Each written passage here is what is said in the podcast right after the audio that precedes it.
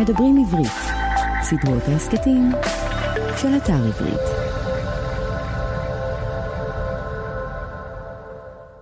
שלום לכולכם, שלום לכולכן. אנחנו הקיפוד והשועל, מדף של ספרים ורעיונות לסקרנים ולסקרניות. שמי שמואל רוזנר, ותודה שאתם איתנו. שני צבאות ענקיים לחמו זה בזה בחירוף נפש בסתיו 1941 על דרכי הגישה הצפוניות, הדרומיות והמערביות למוסקבה. בשני הצדדים לא היו אלה הגנרלים ששלטו במהלך העניינים, אלא הרודנים, אדולף היטלר ויוסיף סטלין. שני המנהיגים נתנו פקודות לכל ולא היססו לשלוח מיליוני בני אדם אל מותם, בין אם בשדה הקרב ובין אם במחנות ובבתי הכלא. שניהם גילו נחישות חסרת רחמים, ומזמן לזמן גם נקטו טקטיקות מבריקות, אבל שניהם נטו גם לקוצר ראות אסטרטגי בקנה מידה עצום. כן, אנחנו מקריאים, אנחנו מקריאים מתוך הקרב הגדול ביותר, סטלין, היטלר והמאבק על מוסקבה, ששינה את מהלכה של מלחמת העולם השנייה. ספר שכתב אנדרו נגורסקי. היטלר, כותב נגורסקי, שיגר את צבאותיו לרוסיה ללא בגדי חורף, משום שהיה משוכנע כי ינצחו זמן רב לפני בוא השלג הראשון. סטלין שלח רבים מחייליו אל הקרב ללא רובים, משום שלא הכין את ארצו להסתערות הגרמנית. כך קרה שאלפים רבים של חיילים גרמנים נידונו למות מקור בחורף הראשון של המערכה על רוסיה, ואלפים רבים מחיילי הצבא האדום נידונו למוות מהיר, משום שלא שרדו די זמן להצטייד בנשקם של חבריהם, המתים והפצועים. הקרב על מוסקבה, קרב שנמשך רשמית מ-30 בספטמבר 1941 ועד 20 באפריל 1942, אבל נמתח למעשה על פני תקופה ארוכה הרבה יותר מאותם 203 יום של טבח המוני בלתי פוסק, היה הקרב ואנחנו מדפדפים, הקרב הראשון שבו לא הצליחו צבאותיו של היטלר לנצח באמצעות טקטיקת הבליצקריג שלהם. כאשר אותם צבאות קדשו במהירות מסחררת את פולין, את צרפת ואת רוב אירופה, הם נראו בלתי ניתנים לעצירה. התבוסה הזאת הייתה יותר מסתם קרב אבוד, כתב בזיכרונותיו פביאן פון שלבנדורף, קצין גרמני שהשתתף לימים בקשר נגד היטלר. יחד איתה התפוגג גם המיתוס על החייל הגרמני הבלתי מנוצח. זו הייתה תחילתו של הסוף. הצבא הגרמני לא התאושש מעולם לחלוטין מהתבוסה הזאת. את זה הוא כותב כמובן על הקרב על מוסקבה. כל זה אמנם נכון, מזכיר נגורסקי, אבל הכוחות הגרמניים המשיכו להילחם בעקשנות מדהימה, ותבוסתם הסופית עדיין הייתה רחוקה מאוד, ולכן קביעות מעין זו הושמעו רק לאחר מעשה. הקרב על מוסקבה, והנה משפט המפתח שרצינו שתשמעו, הקרב על מוסקבה היה ככל הנראה הקרב החשוב ביותר במלחמת העולם השנייה, ולבטח הקרב הגדול ביותר בכל הזמנים. ובכל זאת, אנחנו קצת מדלגים, הקרב על מוסקבה כמעט נשכח. או זה מה שחושב נגורסקי. היסטוריונים הקדישו הרבה יותר תשומת לב הן לקרבות על סטלינגרד ועל מבלט קורסק, אשר התאפיינו בניצחונות מוחצים על כוחותיו של היטלר, והן לדרמה האנושית הכאובה של המצור על לנינגרד. בניגוד לכך, הקרב על מוסקבה הוכתם ביותר מדי שגיאות ושיקולים מוטעים מצד סטלין, והעלה תהיות מטרידות רבות מכדי לזכות באותה מידה של תשומת לב. כתוצאה מכך, הדיון בו בספרי ההיסטוריה היה לעיתים קרובות פזיז ונמהר, והוא לא זכה למעמד המיתולוגי שהניצחונות המאוחרים יותר זכו לו. אך דווקא בגלל התפקיד המכריע שמילא הקרב הזה בשלבים המוקדמים של מלחמת העולם השנייה, ובגלל העובדות שהוא חושף על אופיים של שני הענקים הטוטליטריים שהתמודדו בו זה מול זה, יש לספר את סיפורו האמיתי של הקרב על מוסקבה ולהציב אותו במקום הראוי לו בתולדות המלחמה. קראנו קצת. הספר כאמור הקרב הגדול ביותר, המחבר אנדרו נגורסקי. בקיצור נמרץ, זה ספר שמתאר לפרטיו את הקרב על מוסקבה בין צבאו של היטלר לצבאו של סטלין. והטענה העיקרית של נגורסקי, כפי ששמעתם, זה היה הקרב המכריע, הקרב הכי חשוב. בדירוג של הרבה מאוד קרבות ומערכות במלחמת העולם השנייה, הוא, נגורסקי, מציב את הקרב על מוסקבה בראש. לכן כתב עליו ספר. או שאולי החליט קודם לכתוב עליו ספר ולכן הציב אותו בראש. כך או כך, לא מזמן יצא עוד ספר על קרב חשוב במערכה הקשה מכולן, גרמניה מול הרוסים, והספר הזה נקרא The Lighthouse of Stalingrad. לא קיים עוד בעברית. ספר יפה של איאן מגרגור. כשחיפשנו מה כתבה עליו הביקורת, מצאנו מאמר מעניין, מאמר של נגורסקי. הנה משהו שכמובן איננו צירוף מקרים. מי שכתב ספר על הקרב הכי חשוב בעיניו, מוסקבה, כותב ביקורת על הספר הקובע שהקרב הכי חשוב הוא סטלינגרד. הנה, כך נגורסקי מתמודד עם מחלוקת הדירוג בינו ובין מגרגור. זה מתוך ביקורת הספרים שלו, בעיתון וול סטריט ג'ורנל. הלחימה האכזרית על השליטה בעיר על הוולגה, המכונה כיום וולגוגרד, נמשכה מתחילת ספטמבר 1942 ועד השני בפברואר 1943. האבדות בשני הצדדים עמדו על מאות אלפי חללים. הנתונים הסטטיסטיים הרשמיים מציינים גם 64,224 הרוגים אזרחים בלחימה, כאשר רוב הבניינים הפכו להריסות. אבל סטלינגרד, טוען מר מגרגור, זה כאמור נגורסקי כותב על הספר של מגרגור, אבל סטלינגרד, טוען מר מגרגור, שברה את מעגל הניצחונות הגרמניים המתמשכים ובכך הבטיחה שעכשיו זה עניין של מתי ולא עניין של אם בעלות הברית יביסו בסופו של דבר את הנאצים. אבל רגע, הספר של נגורסקי הרי אמר מוסקבה. מה עושים? הנה, כך הוא מתמודד עם הבעיה הזאת. אפשר לטעון, כותב נגורסקי, שהקרב על מוסקבה שהיה גדול עוד יותר מבחינת מספר החיילים המעורבים בו והיקף הנפגעים, שבר את המעגל הזה קודם לכן. גילוי נאות, זה הגילוי הנאות שכותב נגורסקי, העליתי את הטענה הזאת ב"הקרב הגדול ביותר", הספר שלו. עם זאת, הוא ממשיך את הביקורת, מר מגרגור צודק בהצביעו מדוע המתקפה של הגרמנים על מוסקבה, שהתקרבה אך לא עמדה ביעד שלה, היא נעצרה כשיחידות מתקדמות הגיעו לפאתי העיר, הייתה רחוקה מלהיות ניצחון מכריע עבור סטלין. למעשה, בקרב על מוסקבה עוד אפשר היה להבחין בהרבה מהטעויות הראשוניות שלו. החל מסירובו להאמין שהיטלר עומד לשבור את ההסכם הנאצי-סובייטי על ידי פלישה לברית המועצות, מה שאפשר לוורמאכט את ניצחונות ההבקעה המוקדמים שעוררו בהלה בבירה. לעומת זאת, זה עדיין נגורסקי על מגרגור, לעומת זאת, סטלינגרד הייתה ניצחון מרשים יותר, מה שהפך אותה לאבן הבוחן האולטימטיבית עבור כל מנהיג רוסי, כותב מר מגרגור. עם זאת, מה שקרה בפועל בקרב מעולם לא הספיק לתועמלנים הסובייטים. הם הרגישו נאלצים לקדם נרטיב הירואי עוד יותר ובלי בושה, נרטיב שמתעלם מאמיתות לא נוחות. זה עיקר הספר של מגרגור, לאזן את המיתוס עם המציאות. אז מוסקבה או סטלינגרד? נעצור כאן, לא נכריע. אין בכוחנו להכריע. דירוג של קרבות הוא לא דבר פשוט, דירוג בכלל הוא לא דבר פשוט, ועל זה נדבר היום. היום נדבר על דירוגים.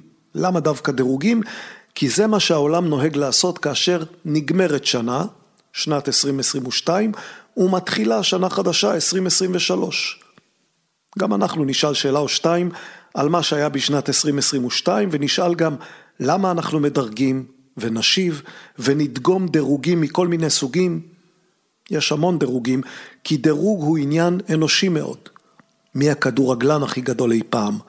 שיחה אקטואלית אחרי גביע העולם. מי האיש הכי עשיר ואיך מודדים? ויש גם דירוגים שיצאו מהאופנה, כמו מי האישה הכי יפה. לא מזמן ראיתי באיחור אופנתי את הסרט Misbehavior על המחאה בבריטניה של שנות ה-70 נגד תחרות מיס עולם.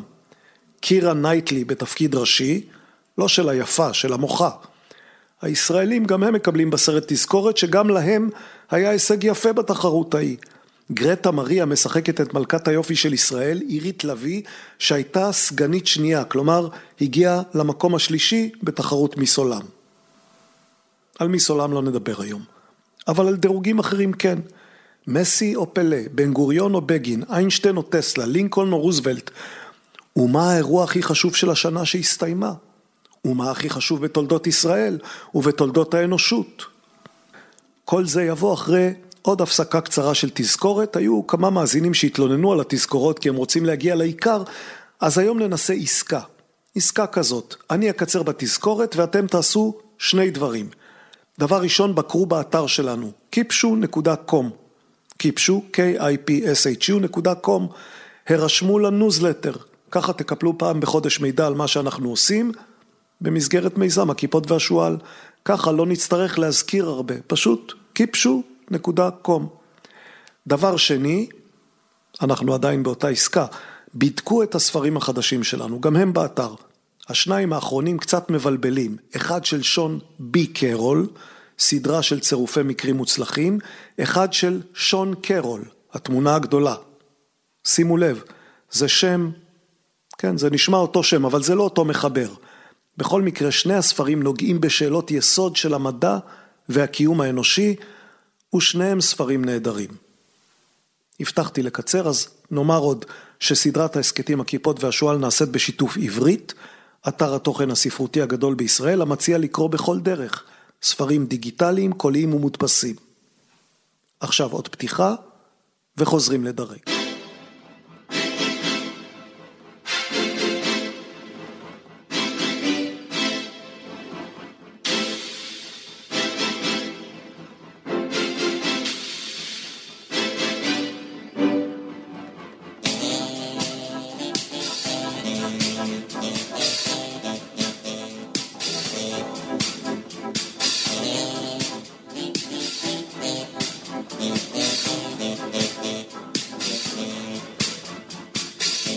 והשועל, תודה שאתם איתנו, אנחנו ממשיכים לדרג, מקליטים באולפן הביתי אז יכול להיות שיהיה רעש מעת לעת, בין אם הרעש של דפדוף בספרים ובין אם אה, רחשי הבית או החצר או הבנייה שמסביב. בכל מקרה אנחנו מדרגים כמו עוד הרבה מדרגים אחרים. מכון המחקר סיינה פרסם לפני חצי שנה את דירוג הנשיאים האמריקאים שלו. הוא עושה את זה פעם בכמה שנים, המדרגים הם היסטוריונים, כמעט 150 במספר, המדורגים הם נשיאים, כמעט 50 במספר. במקום הראשון השנה, ולמעשה כמעט בכל שנה, פרנקלין דילנו רוזוולט, נשיא שנבחר ארבע פעמים, כיהן שלוש כהונות ועוד קצת, התמודד עם המשבר הכלכלי החמור ביותר בתולדות אמריקה, ועם המלחמה השלישית הכי חמורה בתולדות אמריקה. מלחמת העולם השנייה מדורגת אחרי מלחמת האזרחים ומלחמת העצמאות מבחינת האמריקאים. הוא התמודד גם עם בית משפט עליון לעומתי שכיהן בשנות נשיאותו, מה שהופך את הנשיאות שלו לקצת אקטואלית אפילו עבורנו. רוזוולט רצה ניו דיל כלכלי ובית המשפט העליון חסם אותו. מתשעת השופטים שכיהנו אז ארבעה זכו לכינוי ארבעת הפרשים על שמם של פרשי האפוקליפסה מחזון יוחנן שבברית החדשה המזוהים עם הרס ומוות. באביב 1935 הצטרף לארבעה אלה גם שופט חמישי, אוון רוברטס. זה היה הרוב השמרני. בשנה העוקבת פסלו השופטים הללו יותר חוקים של הקונגרס ברצף מאשר בכל תקופה אחרת עד אז ומאז. באחד מהתיקים המוכרים באותה תקופה הוא כונה תיק העופות החולים, קיבלו השופטים את עתירתם של יהודים מגדלי עופות לשחיטה כשרה. היהודים האלה, משפחת שכטר, הואשמו בהפרה של רגולציות שהממשל כפה על מגדלי העופות. אחת ההאשמות נגעה לכך שהם אפשרו ללקוחות לבחור בעצמם את התרנגולות שישחטו. התקנות אסרו על הדבר הזה, אבל העותרים טענו שישנם יהודים שרוצים לבחור בעצמם את העוף. העותרים ניצחו, הרגולציה הפסידה. דירוג של מנהיגים הוא משחק נחמד, לא מזיק. הוא חושף סדרי עדיפויות, הוא מגלה כיצד פרספקטיבה משתנה עם הזמן, הוא מלמד משהו על האופן שבו בני אדם מבינים את תפקידו של מנהיג או את תפקידה של מנהיגה. דירוג של מנהיגים מתבצע בהרבה מדינות ובהרבה מאוד דרכים. באתר המדד, זה אתר שאני שותף בו במסגרת פרויקט אחר שלי, באתר המדע דירגנו לפני כשנה וחצי את כל ראשי הממשלה של ישראל, ועוד מעט נספר על הדירוג הזה. משבר גדול הוא מבחנו של כל ראש ממשלה. ויש בזה כמובן סוג של קושי, כי רק ראש ממשלה שמתמודד עם משבר גדול יכול להוכיח את כוחו הגדול, ולעומת זאת, ראש ממשלה שכוחו עוד יותר גדול הוא זה שיודע להימנע ממשבר גדול. הנשיא ביל קלינטון, כאשר סיים את תקופת נשיאותו, קצת התלונן על העניין הזה. הוא כנראה לא ייזכר כנשיא גדול במיוחד, כי לא הייתה בימיו לא מלחמה גדולה, חיצונית או פנימית, ולא היה משבר כלכלי גדול, אלא דווקא שגשוג. ממילא, לקלינטון לא הייתה אפשרות להוכיח שהוא ניחן בסגולות המייחדות מנהיג בשעת משבר. הסגולות שמעמידות נשיאים כמו אברהם לינקולן, מלחמת האזרחים, ופרנקלין רוזוולט שהזכרנו, מלחמת העולם השנייה, בראש מצעדי הנשיאים הגדולים בכל הזמנים. בסוף כל שנה, כל העיתונים החשובים בעולם מדרגים גם את הספרים הכי טובים של השנה. בכל שנה אני בודק מה החמצתי, אם החמצתי. אי אפשר לקרוא הכל, קודם כל כי יש הרבה וגם כי לא הכל מעניין אותי וגם כי יש גבול לזמן שאפשר להשקיע בקריאה ויש גבול לממון שאדם רוצה להשקיע ברכישת ספרים וגם המקום נגמר על הכוננית ואל תאמרו זרוק ספרים, אני גרוע בלזרוק ספרים ובכל זאת, אם יש ספר שכולם חושבים שהוא נפלא ולא שמתי לב אליו, אולי כדאי שאשים לב אליו, בין אם כדי לקרוא וליהנות, בין אם כדי לרכוש זכויות ולהוציא בישראל. השנה זה בעצם לא השנה, זו השנה שעברה, 2022. השנה הספר שזכה לשבחים יותר מכל ספר אחר הוא ספר שקראתי. הוא נקרא An Immense World. הוא עוסק בעולם החי ובאופן שבו בעלי החיים משתמשים בחושים שלהם ובמה שאפשר ללמוד מזה על בני האדם. זה ספר של מחבר שנקרא אד יונג. ספר שמוזכר ב, שימו לב, 14 רשימות שונות של הספרים הכי טובים של 2022. גילוי נאות, זה הגילוי הנאות שלי, לא עברתי על 14 רשימות, את זה עשו אנשים טובים אחרים מאתר שנקרא Literary Hub. יונג מוזכר בכל 14 הרשימות, והוא מוזכר גם בארבע הרשימות שסקרתי בעצמי לשם השוואה. סקרתי את הרשימות של העיתון ניו יורק טיימס, וול סטריט ג'רנל, של המגזין טיים ושל המגזין ניו יורקר. ואם אתם רוצים לדעת אילו עוד ספרים דורגו גבוה ברשימות השנה, כתבתי על כל זה מאמר, והוספתי לו טבלה, טבלה משווה, ואת כל הדבר הנהדר הזה תוכלו למצוא באתר שלנו, אתר הקיפוד והשועל, kipshu.com. במקרה של ספרים, וגם במקרים אחרים, יש שני סוגים של דירוגים שסופרים וקוראים מתעניינים בהם. יש את רשימות רבי המכר, זה דירוג שבועי, חודשי, שנתי, דירוג של מכירות. יש גם את דירוגי המומחים למיניהם, מומחים מטעם עצמם ומומחים מטעם אחרים, בעיתון זה או במגזין אחר. כלומר, יש דירוג של הציבור, ציבור הרוכשים, ויש דירוג של מומחים, ורק לעיתים רחוקות הם דומים. לקראת שנת 2020, הגרדיאן הבריטי פרסם רשימה של הספרים הכי טובים מאז שנת 2000, כלומר, הספרים הכי טובים עד כה של המאה ה-21. מקום ראשון, וולפול. מקום שני, גילעד. מקום שלישי, ספר של זוכת פרס נובל לספרות, סבטלנה אלכסנדרובה אלכסייביץ'. ספר רביעי, רומן של אישיגורו.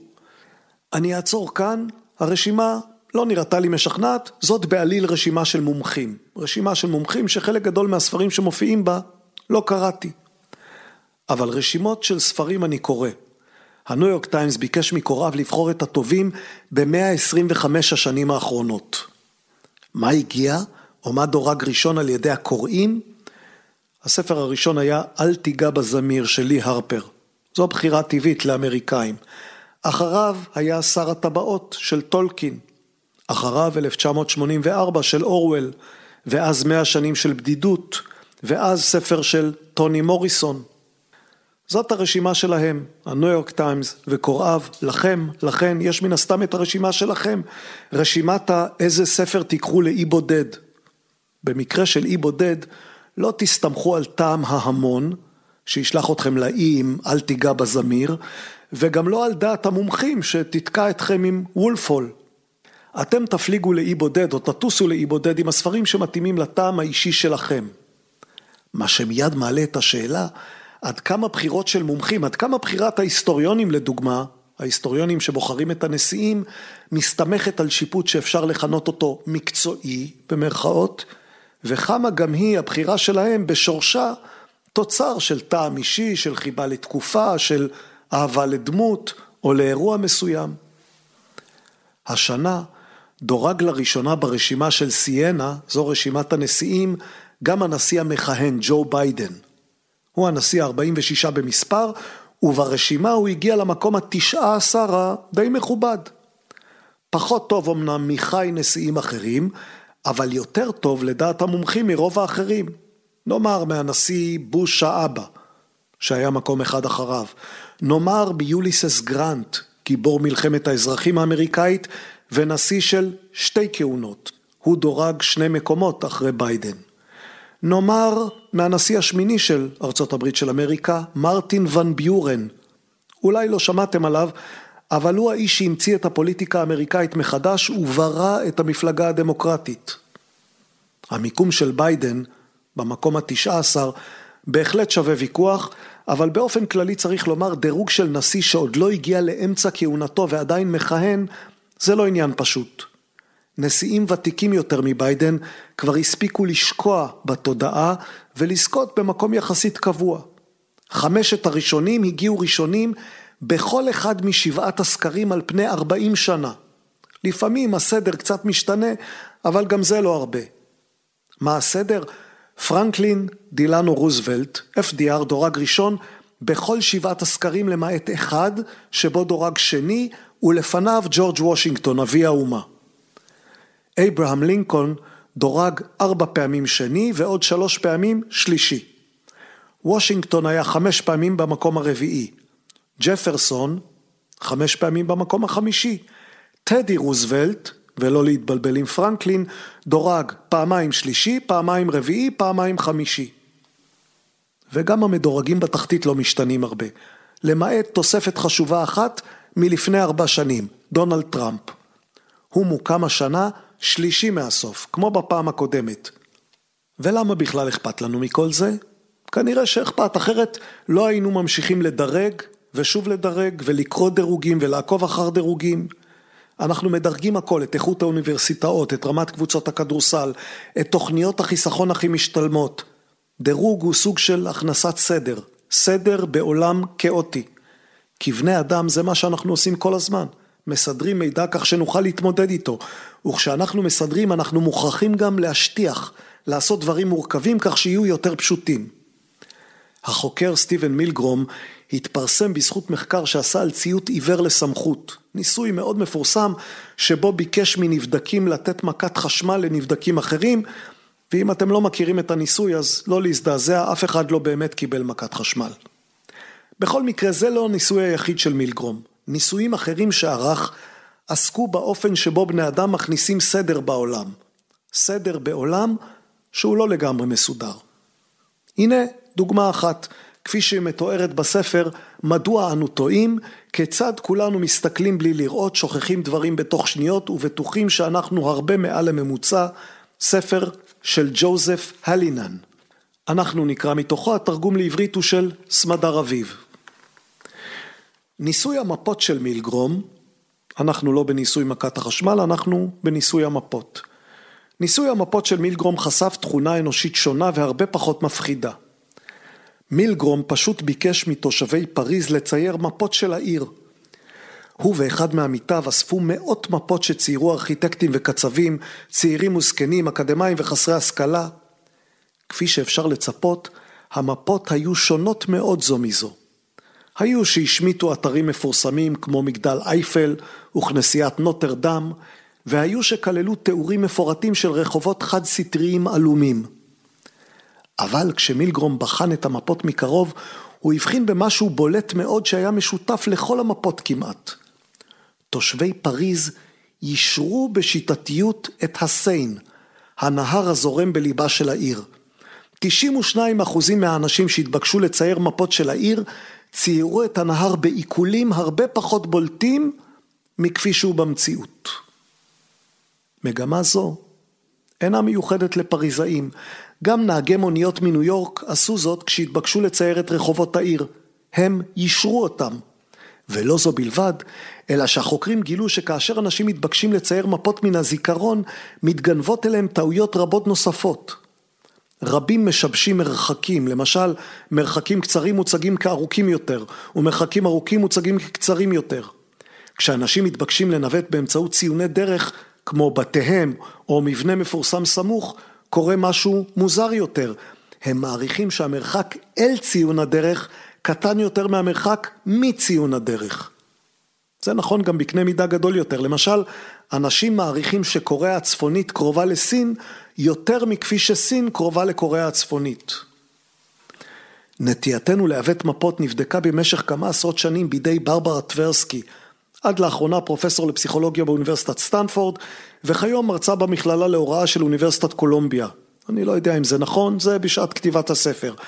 בניסוי אחד היא הציגה לסטודנטים שתי מפות, מפה משובשת, שבה אמריקה הצפונית מוצבת פחות או יותר הישר מעל אמריקה הדרומית, ומפה מדויקת שבה אמריקה הדרומית מוצבת מדרום מזרח לאמריקה הצפונית. רוב הסטודנטים בחרו במפה הלא מדויקת, מה שמלמד כי הייצוגים המנטליים של העולם מעוותים אצלם לכיוון של, זאת הפואנטה, ארגון פשוט יותר. בני אדם ככלל, אנחנו מדלגים קצת, אינם מתווים קווים ישרים. התודעה האנושית מגיבה לכל המידע הנחוץ ליצירת מפה בארגון המידע בהיררכיה. היררכיה. זה מה שאנחנו עושים גם כאשר אנחנו מדרגים, כאשר אנחנו מסדרים את העולם על פי איזושהי היררכיה, על פי סדר שיאפשר לנו לזכור מה חשוב יותר ומה חשוב פחות.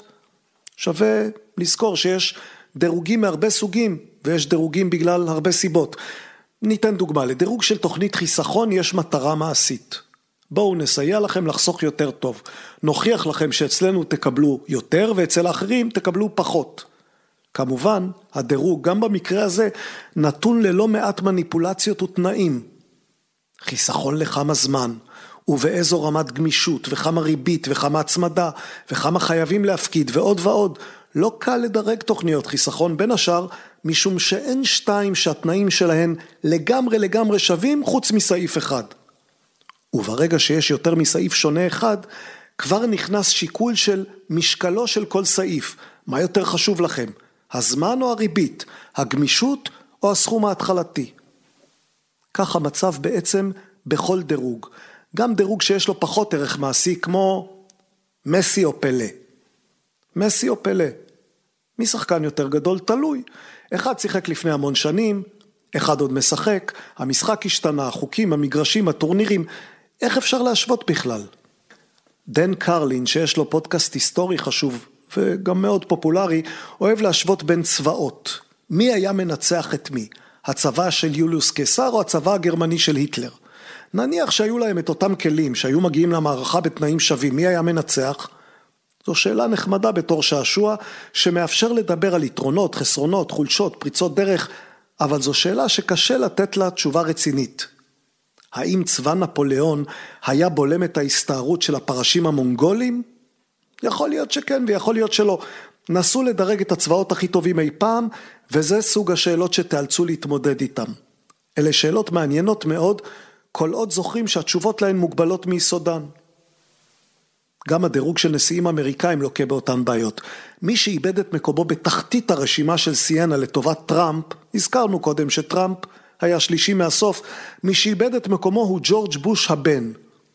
בוש נכנס לחמישייה התחתית ב-2010, שנתיים לאחר שסיים את תפקידו, וכאשר המלחמה בעיראק והוריקן קטרינה עוד היו טריות בזיכרון.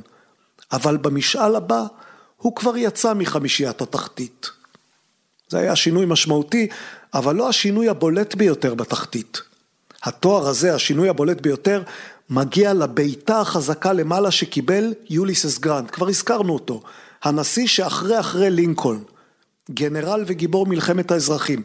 השנה הוא ממוקם שני מקומות מתחת לביידן בסך הכל, כמעט במקום ה-20, אבל בשלושת המשאלים הראשונים של סיינה, ב-1982, ב-1990 וב-1994, גרנט דורג במקום הרביעי לפני האחרון. כלומר, המומחים של שנות ה-80 וה-90, לפני לא כל כך הרבה שנים, חשבו שגרנט היה קטסטרופה. המומחים של שנות ה-20 של המאה הבאה כבר חושבים שגרנט היה נשיא סביר, ואולי אפילו קצת יותר מזה. מה קרה לגרנט?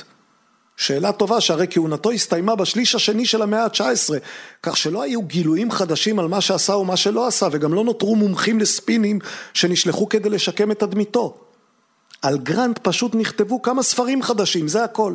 ספרים חדשים עבי כרס ששינו את האופן שבו המומחים שופטים אותו.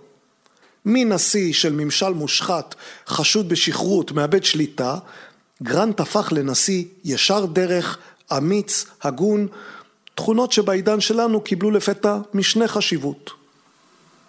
לא גרנט השתנה, השופטים השתנו. ההיסטוריה היא לא יותר מסיפור שמסופר בהווה על העבר. סיפור שמסופר תמיד בעיניים של מי שחי בהווה. לכן, גם אם גרנט הוא אותו גרנט, הסיפור על גרנט הוא כבר לא אותו סיפור. הנה, מעבר לשאלה אם הדירוג, כל דירוג, אם הדירוג הוא מעשי או לא, צריך לשאול גם מי מדרג ומתי הוא מדרג ועל פי איזה קריטריונים הוא מדרג. יש דירוג טכני, דירוג שגם מכונה יכולה לעשות. נניח, נדרג את ראשי הממשלה על פי גילם, או נדרג את הכדורגלנים על פי מספר השערים שהבקיעו. אנחנו לא מדברים על דירוגים כאלה, כי אלה דירוגים לא כל כך מעניינים. דוד ויה הבקיע הכי הרבה שערים בתולדות נבחרת ספרד בכדורגל. האם ידורג ראשון ברשימה של שחקני נבחרת ספרד לדורותיה? מותר להטיל בזה ספק. בנבחרת ספרד שיחקו איניאסטה וצ'אבי ובוטרגניו וזובי זרטה ושיחק דיסטפנו.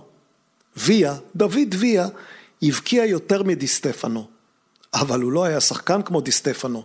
דיסטפנו זכה בכדור הזהב פעמיים, כמו רונלדו הברזילאי, כמו פרנץ בקנאוור. ויה לא זכה ולא היה קרוב לזכות, הוא היה חלוץ שידע להבקיע שערים. ברשימה הטכנית של מבקיעים הוא אולי ראשון, אבל ברשימה המהותית של שחקנים גדולים, הוא לא יופיע גבוה בדירוג. לפני כמה ימים, וזה ממש כמה ימים, אפשר היה לראות איך דירוגים משתנים לפחות חלקית בתוך שעות או ימים. רגע אחד נבחרת ארגנטינה זוכה בגביע העולם בכדורגל, ופרשנים רבים משתכנעים, לאו מסי הוא הגדול בכל הזמנים. כמה ימים אחר כך, פלא הברזילאי הולך לעולמו.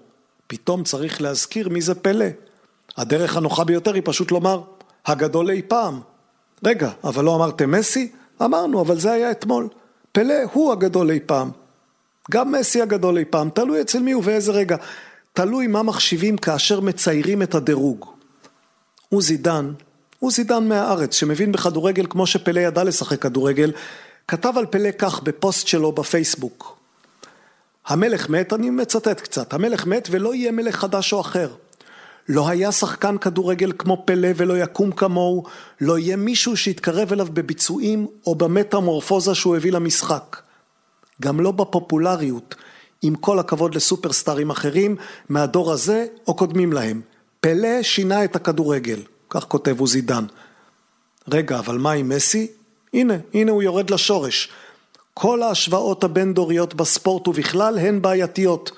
גם זו בין פנל למרדונה שהיה עשרים שנה צעיר יותר, בטח לגדולי המשחק של היום. מה שנראה נורמלי בימינו היה בלתי נתפס פעם כשהמלך, הוא מתכוון לפלא, ביצע אותו. גדולי הדור עומדים על כתפי ענקים והנפיל שבהם היה פלא. עד כאן הוא זידן. אתם כמובן לא מוכרחים להסכים, לא על פלא ולא על אף שחקן כדור אחר, אפילו לא על מייקל ג'ורדן.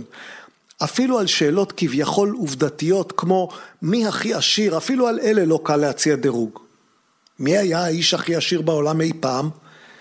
גרג ג'אנר מתמודד עם זה בספר שאל היסטוריון. זה ספר של הוצאת כתר בתרגום יוסי מילו. הנה קטע שכתב על מי היה האיש הכי עשיר. כך הוא כתב: קשה להיות היסטוריון. צריך ללמוד שפות זרות ומתות, צריך להכיר מושגים משפטיים ארכאיים, לפענח כתבי יד לא קריאים, להבין ביטויי עגה ובדיחות נשכחות בתוך הקשרם, לכתת רגליים בארכיונים מרוחקים, לסבול מן התסכול של המחסור במקורות ראשוניים, או מן הצורך לבחור בין מקורות רבים מדי, ותמיד מציק לך ספק מטריד שיש הרבה מדי לדעת והמון דברים שלא נדע לעולם. האמת, כך הוא כותב, היסטוריונים הם חבורה של מזוכיסטים. אבל אחד הדברים המסובכים והחמקמקים ביותר הוא הניסיון לחשב את ערכם הנוכחי של סכומי כסף מן העבר הרחוק, מפני שהתוצאה היא טווח רחב מאוד של ערכים, שתלוי בשאלה אם מביאים בחשבון את ערכן של סחורות, את גודל הכלכלה, או את השכר הממוצע באותם ימים. זה קטע מג'אנר, כבר אמרנו, נכון? שאל היסטוריון של הוצאת כתר. לדוגמה, בספר Dead Famous, שעוסק בתולדות הידוענות, ניסיתי לחשב מה היה ערכן בימינו של הכנסותיו של צ'ארלס דיקנס במסעו השני לאמריקה ב-1867. ידוע לנו שהוא גרף לכיסו 45 אלף לירות סטרלינג, אבל האם זה היה סכום גדול? זה לא נשמע הרבה. בגלל עשרות שנים של אינפלציה נראה לנו ש-45 אלף אמנם אינו סכום מבוטל. היום אפשר לקנות בו מכונית BMW חדשה מסדרה 5, ואתם מוזמנים לתרום למימון ההמונים שלי כדי שגם אני אוכל להרשות לעצמי אחת כזאת, אבל במאה ה-21 זה לא אוצר גדול. אי אפשר לקנות בו סירת מרוץ. לכל היותר סירת דוושות לא רעה עם ריפוד ממש משובח. אבל מה הייתה המשמעות של 45 אלף לירות סטרלינג לדיקנס ב-1867? כמה ביוגרפים המירו את הסכום הזה לשלושה מיליון לירות של ימינו. לא רע בכלל, אבל הם השתמשו בערכן של הסחורות ב-1867 בתור אמת מידה. בסכום שהרוויח יכול דיקנס כנראה לקנות שלושת אלפים סוסים. למי שלא קנה אפילו סוס אחד בחייו, נדמה שמדובר בהרבה סוסים. אבל הסיור של דיקנס באמריקה היה חלק מעבודתו והוא עשה אותו כדי להרוויח כסף, לכן נראה לי שאמת מידה טובה יותר היא להשוות את הסכום להכנסה האישית הממוצעת באותה תקופה. אחרי הכל, בני אדם שילמו שתי לירות לכרטיס כדי לראות את דיקנס. שתי לירות שירדו משכרם, והם לא באו אל קופות הכרטיסים כדי לתת חתיכת סוס תמורת מושב טוב ביציע. אבל, אם משתמשים בשכר הממוצע בתור אמת מידה כלכלית, מקבלים סכום שונה לגמרי. יוצא שדיקנס לא הרוויח סכום מקביל לשלושה מיליון לירות סטרלינג של ימינו, אלא לשלושים מיליון. זאת כבר אופרה אחרת, אשכרה סירת מרוץ. הבאתי, זה עדיין ג'אנר, הבאתי את הדוגמה הזאת כדי להראות כמה שונות יכולות להיות הפרשנויות הכספיות להון היסטורי. כל זה עדיין ג'אנר, ועכשיו הוא שואל את השאלה שלשמה התכנסנו, אז מי היה האיש העשיר ביותר בכל הזמנים? זאת שאלה כיפית, אבל קשה מאוד להשיב עליה. מעל כל מה שאומר הוא כותב צריך להתנוסס סימן שאלה גדול, צבעוני, מהבהב באור נאון בוהק. בזמן שאני כותב את הדברים, הוא כתב אותם לא כל כך מזמן, האיש העשיר ביותר על פני כדור הארץ הוא אילון מאסק, שהונו האישי נעמד בסכום המגוחך 185 מיליארד דולר. אפשר אפוא לחשוב שהוא ינצח בתחרות הזאת בלי שום ספק, אבל האמת היא שזה תלוי במה שנעשה עם חידת דיקנס. עלינו לקבוע איפה כמה גבולות. כשאנחנו מחפשים את האיש העשיר שהיה מעולם, האם אנחנו מחפשים את בעל הרכוש האישי הגדול ביותר, או את מי ששולט בכלכלה הגדולה ביותר. אלה דברים שונים מאוד. התשובה הפשוטה ביותר על השאלה הראשונה היא כנראה אל הנפט האמריקני ג'ון די רוקפלר.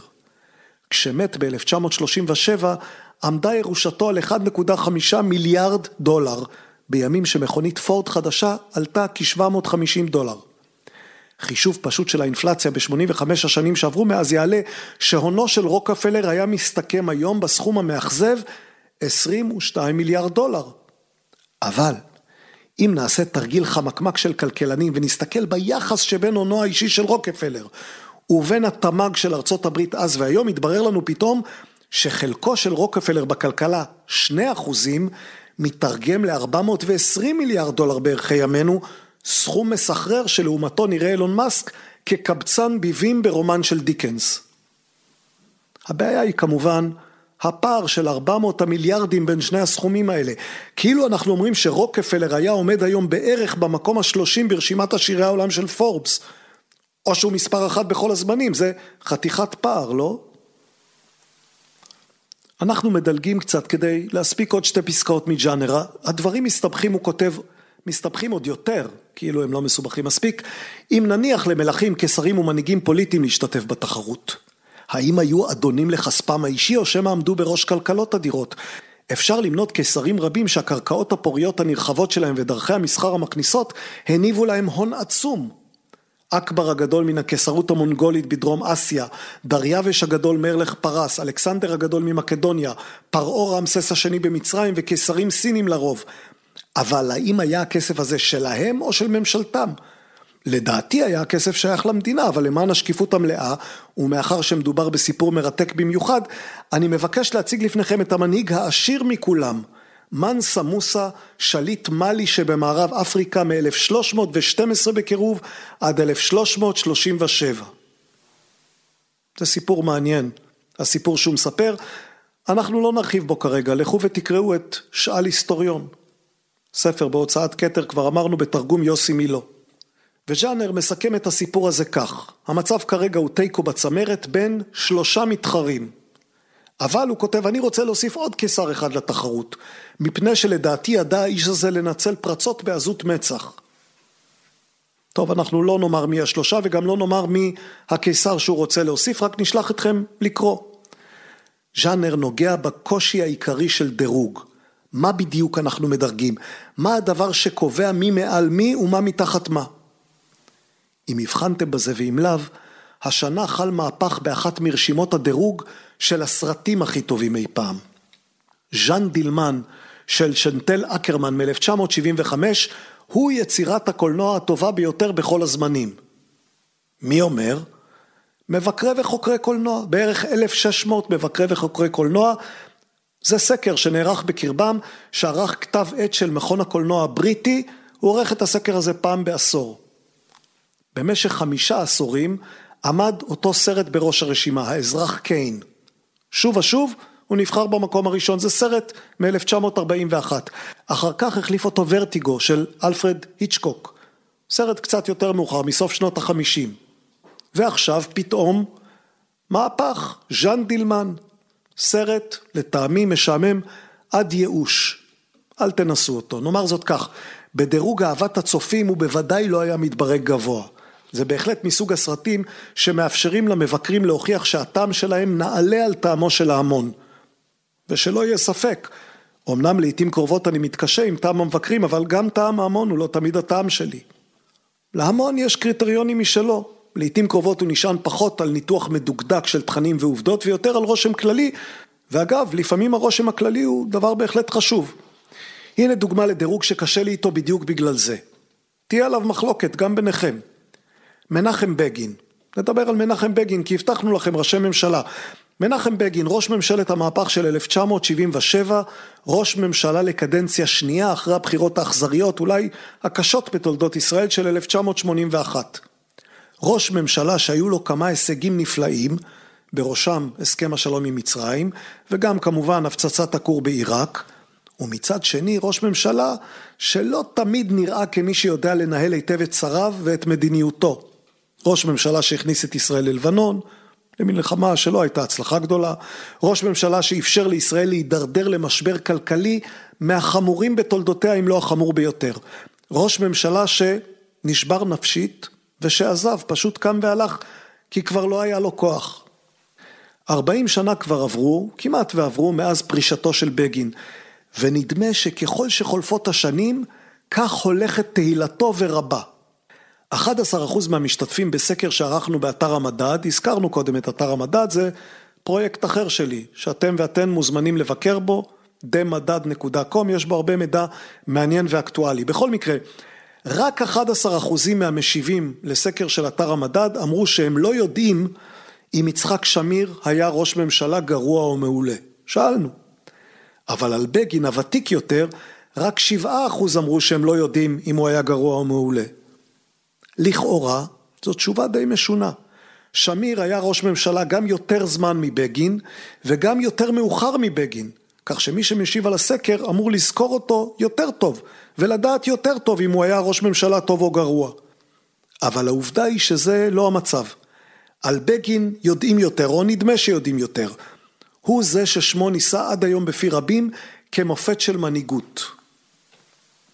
האם בגין היה ראש ממשלה טוב? פנים לכאן ולכאן, אבל זה לא יהיה מופרך לפקפק בכך. האם הוא ראש ממשלה שנזכר כראש ממשלה טוב? על זה יש תשובה נחרצת. בגין נזכר כראש ממשלה טוב, בזה אין ספק, לא רק טוב, אפילו מעולה.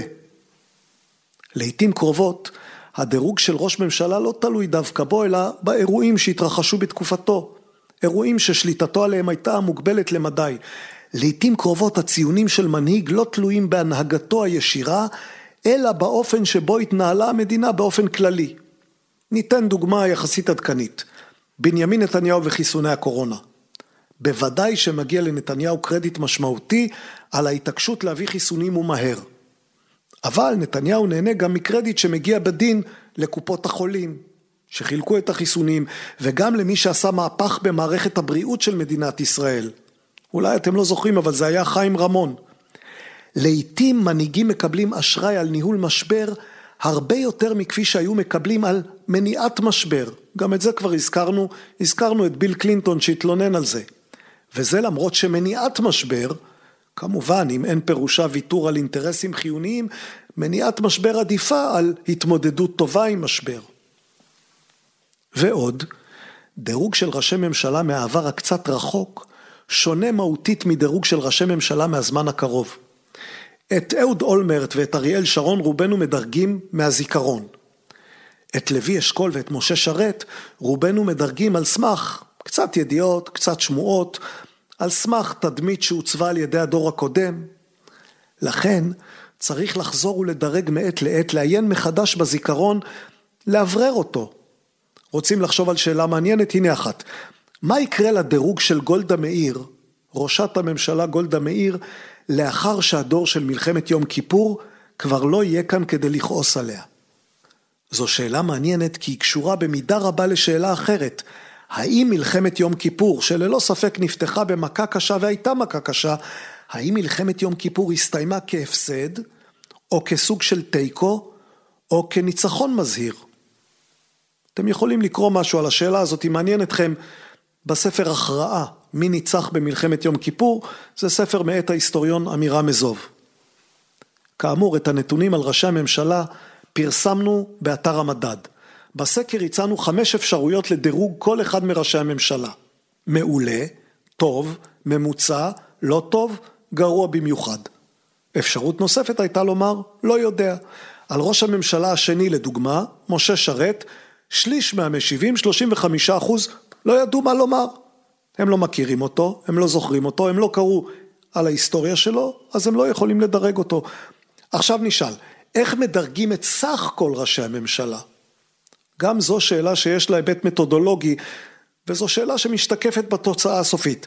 ננסה להסביר למה. במשאל מהסוג הזה אפשר לדרג בכמה דרכים. דרך אחת, בודקים מי קיבל את הציון מעולה יותר מכל האחרים. מי שקיבל הכי הרבה מעולה, הוא כנראה הכי מעולה.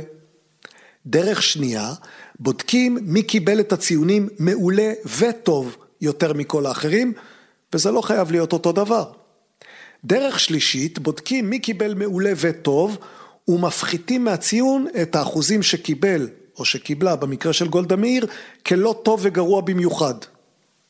דרך רביעית, גם היא אפשרית, נותנים ניקוד לכל אפשרות. אחד לגרוע, שתיים ללא טוב, שלוש לממוצע, ארבע לטוב, חמש למעולה, ואז מחברים כדי לקבל דירוג מלא. יש כמובן עוד הרבה אפשרויות כיצד לדרג, וכל אפשרות כזאת מייצרת דירוג קצת אחר. הנה דוגמה, לא על הטוב אלא על הפחות טוב. ראשי ממשלה שמקבלים את אחד משני הציונים הפחות טובים. קודם כל, מי שמקבלים הכי הרבה את הציון גרוע במיוחד. יש שניים כאלה, אהוד ברק ואחריו אהוד אולמרט, ואז גולדה מאיר, אריאל שרון, בנימין נתניהו ויצחק רבין. שימו לב כמובן שזה שהרבה ישראלים נותנים ליצחק רבין גרוע במיוחד, לא מבטל את האפשרות שהרבה מאוד אחרים ייתנו לו מעולה. אבל בינתיים אנחנו בצד השלילי. מה עוד ראינו בדירוג מהסוג הזה? שכאשר אנחנו מחברים את הגרוע במיוחד לסתם לא טוב, הדירוג כמעט לא משתנה. לכן נשאר עם שני ראשי הממשלה המדורגים נמוך במיוחד, שני האהודים. אהודים שלא במיוחד אהודים, אהוד ברק ואהוד אולמרט. פה ושם אתם בטח שומעים חברה או חבר שחושבים שברק או אולמרט היו ראשי ממשלה מצוינים. אולי אפילו אתם חושבים כך. יש גם לא מעט עיתונאים שסבורים כך, והם גם כותבים את זה מעת לעת. ברק היה ראש ממשלה נועז שחתך את הקשר הגורדי של שהות צה"ל בלבנון. אולמרט היה מנהל מעולה שהממשלה בניצוחו פעלה בהרמוניה יעילה עד שהתפרקה. בהחלט, יש מי שזוכרים להם את ההישגים האלה. אבל צריך לומר את האמת, הם אינם רבים. רק שני אחוזים מהאוכלוסייה סבורים שברק היה ראש ממשלה מעולה. במקרה של אולמרט מדובר על חמישה אחוזים. בדירוגים של הנשיאים באמריקה, שני המנהיגים שבאים ממש בסוף הרשימה הם כמעט תמיד מי שכהונתם הייתה האחרונה לפני מלחמת האזרחים, ג'יימס ביוקנן, והראשונה לאחר מלחמת האזרחים, אנדרו ג'ונסון. מלחמת אזרחים נעשתה בזמן האחרון נושא שיחה פופולרי, גם בישראל וגם באמריקה. יש כמה בעלי טורים בישראל שאפילו הציעו את האפשרות שאו-טו-טו מלחמה כזאת תפרוץ. מן הסתם זה היה סנטימנט של זעזוע יותר מאשר הערכה מפוכחת של מה באמת סביר שיקרה. איך, איך בדיוק תפרוץ מלחמת אזרחים, בין מי למי? נעזוב את ישראל, נשאל על אמריקה, איך זה אמור לקרות באמריקה? מה, תומכי ההפלות ייקחו נשק לידיים כדי לתקוף את מתנגדי ההפלות? קשה לראות את זה קורה ולו בשל העובדה ששיעור נושאי הנשק בקרב תומכי ההפלות נמוך מאוד לעומת שיעור נושאי הנשק בקרב מתנגדי ההפלות. בכל מקרה, הנשיא ביוקנן הוא האיש שלא מנע את מלחמת האזרחים. הנשיא ג'ונסון הוא האיש שירש את לינקולן לאחר שנרצח ולא ידע מה לעשות בירושה. הגלישה למלחמת האזרחים היא כישלון של ביוקנן, כמובן לא רק שלו. היציאה המקרטעת, הלא החלטית והלא נחרצת אל החיים שלאחר מלחמת האזרחים, היא הכישלון של ג'ונסון, שאחריו בגרנט שכבר הזכרנו. את המלחמה עצמה, מה שבאמצע ניהל לינקולן. כך שעל מה שקרה לפני ואחרי המלחמה, מקבלים שני נשיאים ציון לגנאי, ועל ניהול המלחמה עצמה, מקבל הנשיא ציון לשבח. זה כמובן לקח מאוד בעייתי למנהיג שמהרהר בשאלה איך יוכל להגיע לגדולה. מה אפשר ללמוד מכל זה? אפשר ללמוד שוותק טוב לתדמית. גרנט שיפר את מצבו, כך גם הנשיא לינדון ג'ונסון שסיים את תפקידו מוכה וחבול בתקופה הסוערת של מלחמת וייטנאם, אך עם השנים אמריקה נזכרה גם בהישגים הרבים שלו בחקיקה בנושאי פנים. קל יותר להיראות דגול אם אתה ותיק או עתיק, כמו וושינגטון ולינקולן. מה שכמובן מזמין את השאלה, אם גם מישהו שמכהן בתקופה מאוחרת יותר, יוכל יום אחד להיחשב למנהיג דגול. כאמור, הנשיא הכי קרוב לזמננו בחמישייה הפותחת של הנשיאים האמריקאים הוא פרנקלין רוזוולט שסיים את כהונתו ואת חייו לפני בערך 80 שנה. מנשיאי העשורים האחרונים אין אף אחד בחמישייה וגם לא בעשירייה. ברק אובמה נמצא במקום האחד עשר, אני יודע, גם על זה יש לכם מה להגיד.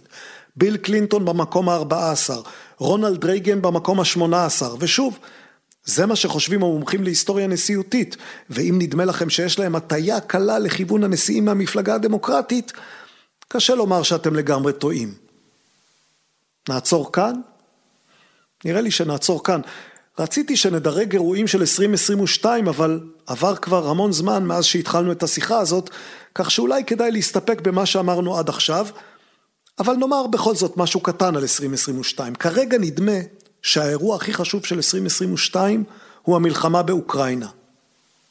האומנם זה האירוע הכי חשוב של שנת 2022? אני מאזין די קבוע להסכת היסטורי בריטי בשם The Rest is History של דומיניק סנדברוק וטום הולנד. ולפני שבוע הם גרמו לי לעצור ולחשוב.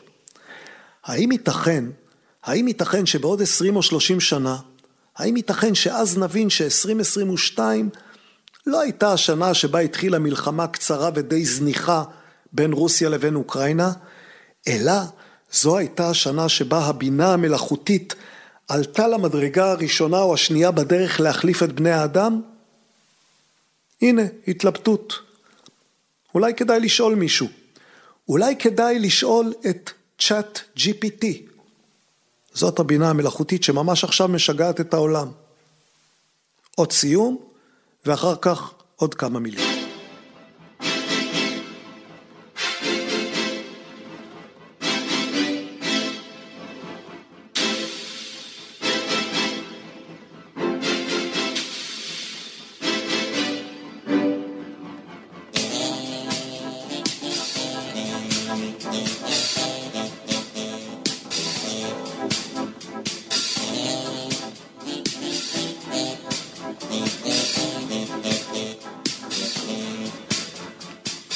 והשועל, אנחנו עוד כאן קצת קצרי נשימה, אבל רוצים לסכם עוד טיפה, לסכם את 2022, לא נדרג את הספרים שהוצאנו ב-2022, אבל כן, נזכיר אותם. שבעה ספרים בסך הכל, כולם עוד כאן, כולם זמינים לכם. כנופיית המפציצים של מלקולם גלדוול, זה ספר ששואל שאלות על התנהלות בזמן מלחמה, שאלות על מה שעושה מי שרוצה לשמור על סטנדרטים מוסריים גבוהים, אבל נאלץ להחריף כל הזמן את אמצעי הלחימה שלו. ועוד ספר, פחד, חרטה ומשאלת לב, ספרו של גדי היימן. גם הוא ספר בענייני מלחמות. הוא ספר על השאלה למה בכלל יוצאים למלחמות, וגדי יודע לספר סיפורים מרתקים על גרמנים, על אמריקאים, על יפנים, על ישראלים, על צרפתים, כולם יוצאים לקרב. ההיסטוריה הכי קצרה של סין הוא ספר מבוא, קצר, קל ומהיר למי שרוצה טעימה ראשונה ממשהו שכולנו, לפחות לדעתי, צריכים לדעת עליו קצת יותר, זה סין. האם העולם באמת קיים? ספר שיש בו פילוסופיה של קאנט, תורת היחסות של איינשטיין ותורת הקוונטים, כולל, אם אתם דואגים, את החתול של שרדינגר. האם העולם באמת קיים? ויש גם שנית לא תיפול של ישי ג'סי פרס, ספר שמתאר את הדילמות של מדינות מול מציאות של עולם גרעיני. אלה דילמות שישראל צריכה לבחון היטב. ועשרה קיסרים, או, את עשרה קיסרים ממש מתאים להזכיר היום, כי הוא מתאים לנושא שלנו היום. זה ספר שהוא בעצמו דירוג. דירוג של עשרת הקיסרים הכי חשובים ברומא. חשובים בעיני מי? חשובים בעיני מי שכתב את הספר. הוא בחר, הוא מנמק, והוא מספר, מספר נפלא את קורות הקיסרים הללו, כלומר, את קורות השנים הכי חשובות בתולדות רומא. ויש סדרה של צירופי מקרים מוצלחים. זה הספר האחרון שהוצאנו ב-2022, ספר על הסתברות, על אקראיות ועל השאלה למה אנחנו כאן. כתב אותו שון בי קרול, וחשוב לנו להדגיש את הבי כדי שלא תתבלבלו עם הספר הראשון של 2023. זה ספר שנקרא התמונה הגדולה של שון קרול, בלי בי. שון קרול הפיזיקאי פילוסוף, הספר שלו בדיוק חזר מהדפוס ויצא לחנויות, והוא ממתק נפלא של חוכמה וסיור מסחרר בעולם של מדע ושל משמעות. אנחנו כאן עם ההסכת פעם בשבועיים. היום מופע סולו, בעוד שבועיים תקבלו אורח. תקבלו את, אתם שומעים את החצוצרות ברקע? תקבלו את שאול אמסטרדמסקי. הוא בחר שלושה ספרים ואנחנו נדבר עליהם. בעצם הוא בחר שלושה וחצי, אבל את זה תגלו כשתבואו לשמוע. עוד שבועיים כאמור. כל ההסכתים של השנה שעברה נמצאים כמובן באתר שלנו להאזנה, אבל הכי קל פשוט לעקוב אחרי ההסכת. הסכת הכיפות והשועל. אפשר לעקוב אחריו בפלטפורמת ההסכתים שאתם משתמשים בה. הייתה אצלנו לאחרונה עמיה ליבליך, ולפניה יובל שטייניץ, מיכה גודמן, אניטה שפירא, מאיה בר הלל, יובל נוח הררי, יצחק בן ישראל, משה בר סימנטו ועוד ועוד. סדרת ההסכתים הכיפות והשועל נעשית בשיתוף עברית, אתר התוכן הספרותי הגדול בישראל המציע לקרוא בכל דרך ספרים דיגיטליים, קוליים ומודפסים. צוף וייסבוך מעברית מסייעת לנו ותומכת בנו ואנחנו אסירי תודה. פעם בשבועיים. זה משאיר לכם זמן להאזין וגם לקרוא את אחד מספרי הכיפות והשועל וגם לקפוץ לאתר שלנו kipshu.com, k-i-p-s-h-u.com, קיפשו, כמו הכיפות והשועל. וגם משאיר לכם זמן להתמנות על הניוזלטר שלנו, שיבוא, אני מבטיח, רק פעם בחודש ולא יותר. אז עד הפעם הבאה, עד שתקראו, ועד שתקפצו, ועד שתתמנו, ועד שתעשו את כל שאר הדברים שביקשנו, עד אז נאחל לכם יום טוב, שבוע טוב, שתתחיל לכם 2023 טובה. שנה מעניינת לסקרנים ושנה מעניינת לסקרניות ושנה שלווה לכולם. מקווים שהייתה לכם גם שעה טובה. להשתמע.